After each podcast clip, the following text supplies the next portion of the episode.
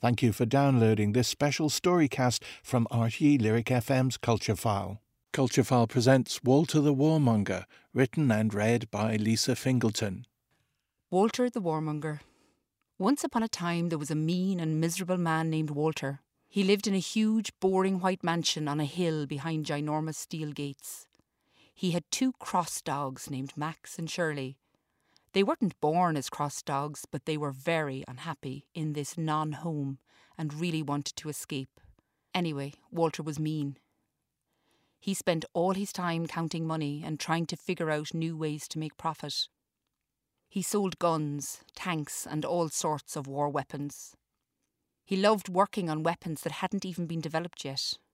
He loved thinking of new ways to kill people so that he could add more money to his bank accounts. Walter was very aware that to keep building his empire, he had to convince children from an early age that war was normal. He spent a lot of time figuring out how to get children used to war. He had to make sure that they would grow into adults who accepted that war was a natural part of life. He knew he had to be clever with this and not make it too obvious. Thankfully, two year olds were already using smartphones.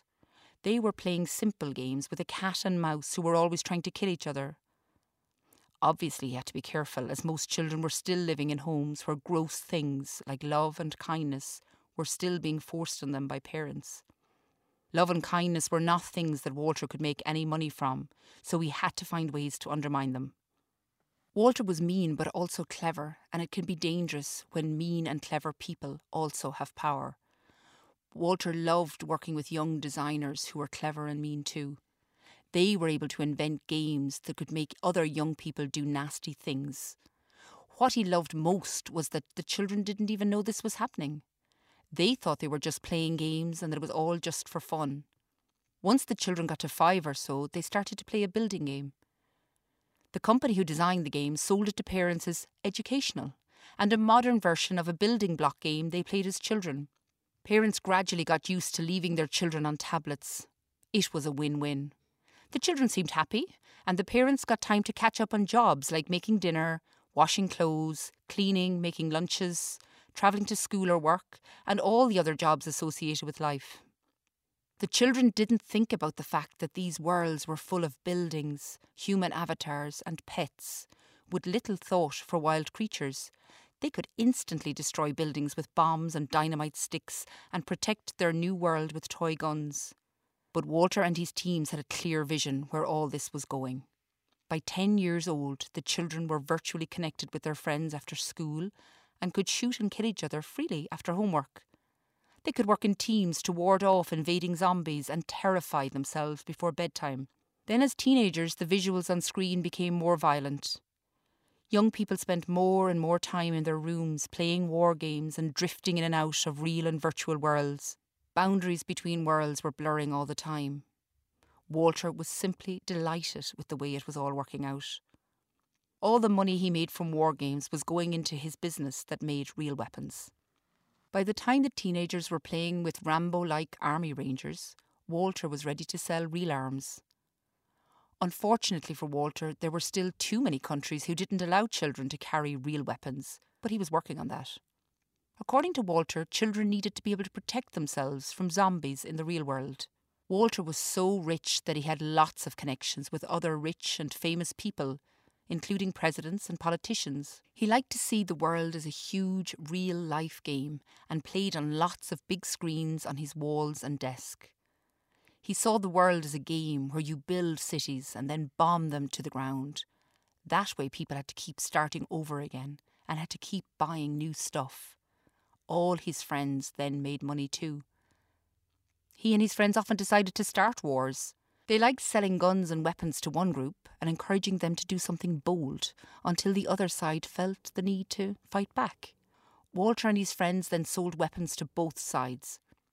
They were always ready with a huge supply of guns, tanks, missiles, and aircraft. Walter's friend Eddie bought a lot of media stations in different countries.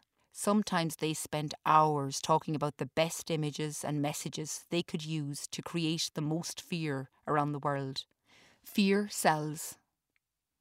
The more war, the better for business. Individuals, groups, and countries felt the need to buy arms to protect themselves, and that was good for business. Of course, war also released loads of carbon into the atmosphere, which caused more climate chaos. Again, this was a win win for Walter and all his friends. They sold advertising for insurance and security systems, and they saw their sales literally rocket over the years. There was no profit in peace. Walter knew he had to keep wars going all over the planet so he could keep making billions. He ate, slept, and breathed war. But today he wakes to hear the dogs barking. Shirley and Max never bark, as there is never anything to bark about. Nothing ever disturbs the quiet, and he rubs his eyes, feeling very confused. The mansion is on a high hill and is made from reinforced glass and steel. They built a facade on the front to make it look like a real house, but essentially it is a future proofed bunker. The dogs must be barking very loud if I can actually hear them, he thought. What is going on? His phone rings by the bed. It is the security guard at the gate. He sounds very nervous and can hardly speak. Um, um, sir, uh, very sorry to disturb you, but there's a woman here at the gate. She, um, she, um, she says she's your daughter. Walter drops the phone to the floor. This can't be possible. He had completely forgotten that he had a daughter. She left with her mother when she was five. He never allowed himself to think of either of them since. He reaches to take his phone from the floor. Ridiculous! Tell them to go away, he says.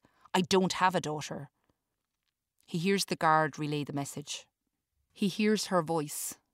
Tell my father that my mother was killed in the war. We lost our home, our school, our hospital.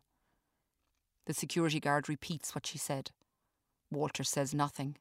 Instead, he jumps out of bed to look at the security gate monitor on his desk.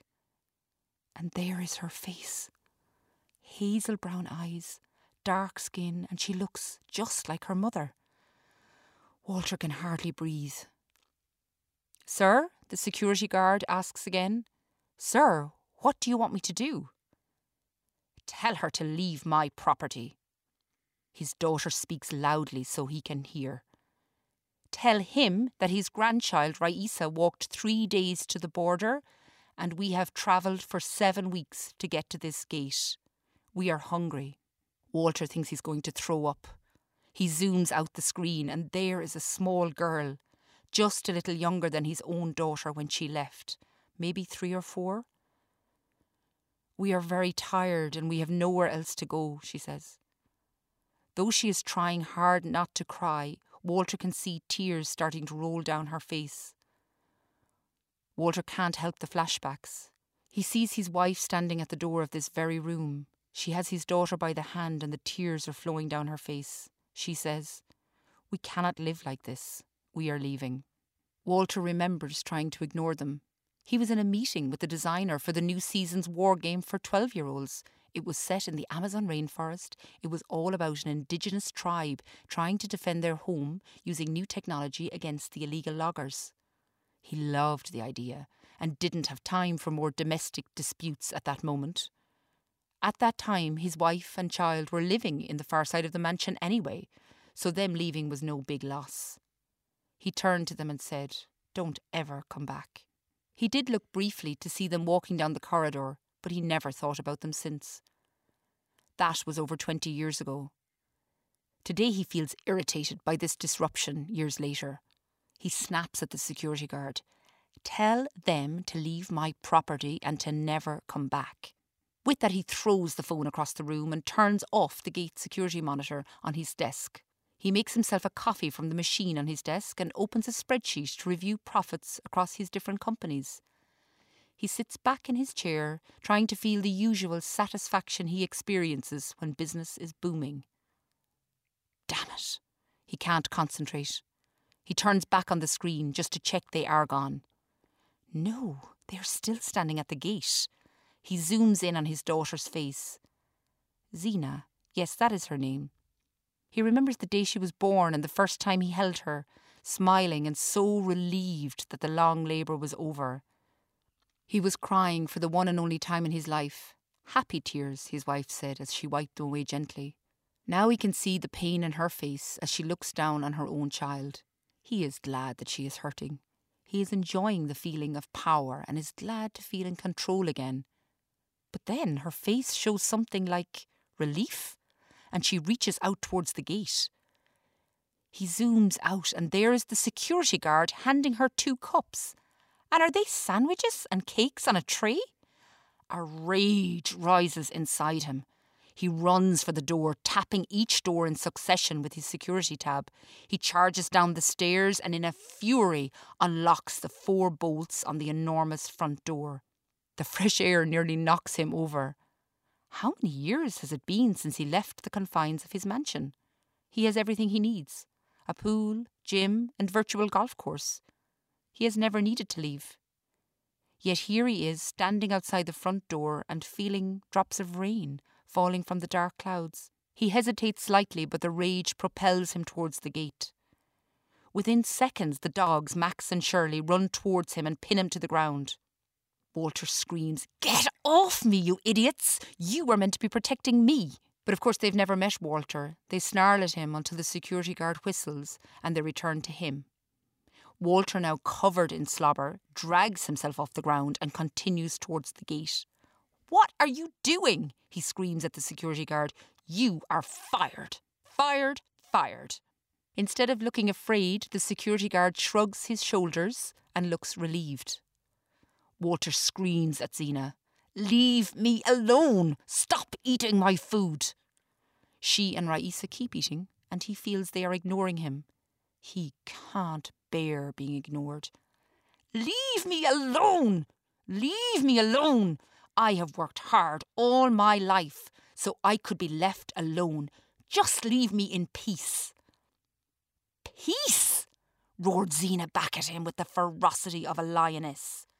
How dare you use that word? Walter is taken aback. No one has screamed at him since his wife left all those years ago. You who have caused all this pain, all this war, I have watched with shame for years while your awful companies have ruined lives all over the world. Raisa lost her grandmother, your wife in the war. Raisa starts to sob. Zena lifts her up and holds her close. The rain is falling heavier now, and they are all getting soaked. Walter is afraid that he might catch a cold. Zena speaks more quietly this time. Stop bullying people and let us in. Raisa is exhausted and she needs to sleep. Let us in. Shirley and Max are staring up at him. The security guard stares at the ground, not knowing where to look. All their clothes are wet, and Raisa is holding her hand to Zena's face. Go home, Mammy. Let's go home. One night, Walter finds himself saying out loud, You can stay one night. Still scowling, he beckons to the security guard to open the gate. Zena picks up their small bag. She walks through the gate with Raisa in her arms. Shirley and Max follow them towards the house. Walter is worried. Worried that the world he so carefully constructed to ensure his own peace and quiet might start to unravel. That was Walter the Warmonger, written and read by Lisa Fingleton. It was a Sounds Doable production for RTE Lyric FM.